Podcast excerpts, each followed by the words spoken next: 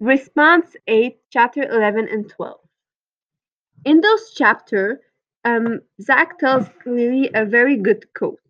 He tells her that they shouldn't think about changing themselves, but changing the world.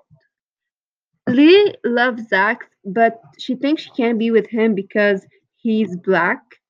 So Zach tells her that they can't ch- change their skin color, but they can change the the way the world so um, they could be together. In this podcast, I will interview a friend and Sophie. Um, do you think uh, this code applies to today's world? Um, I think uh, yes, a little bit some corners.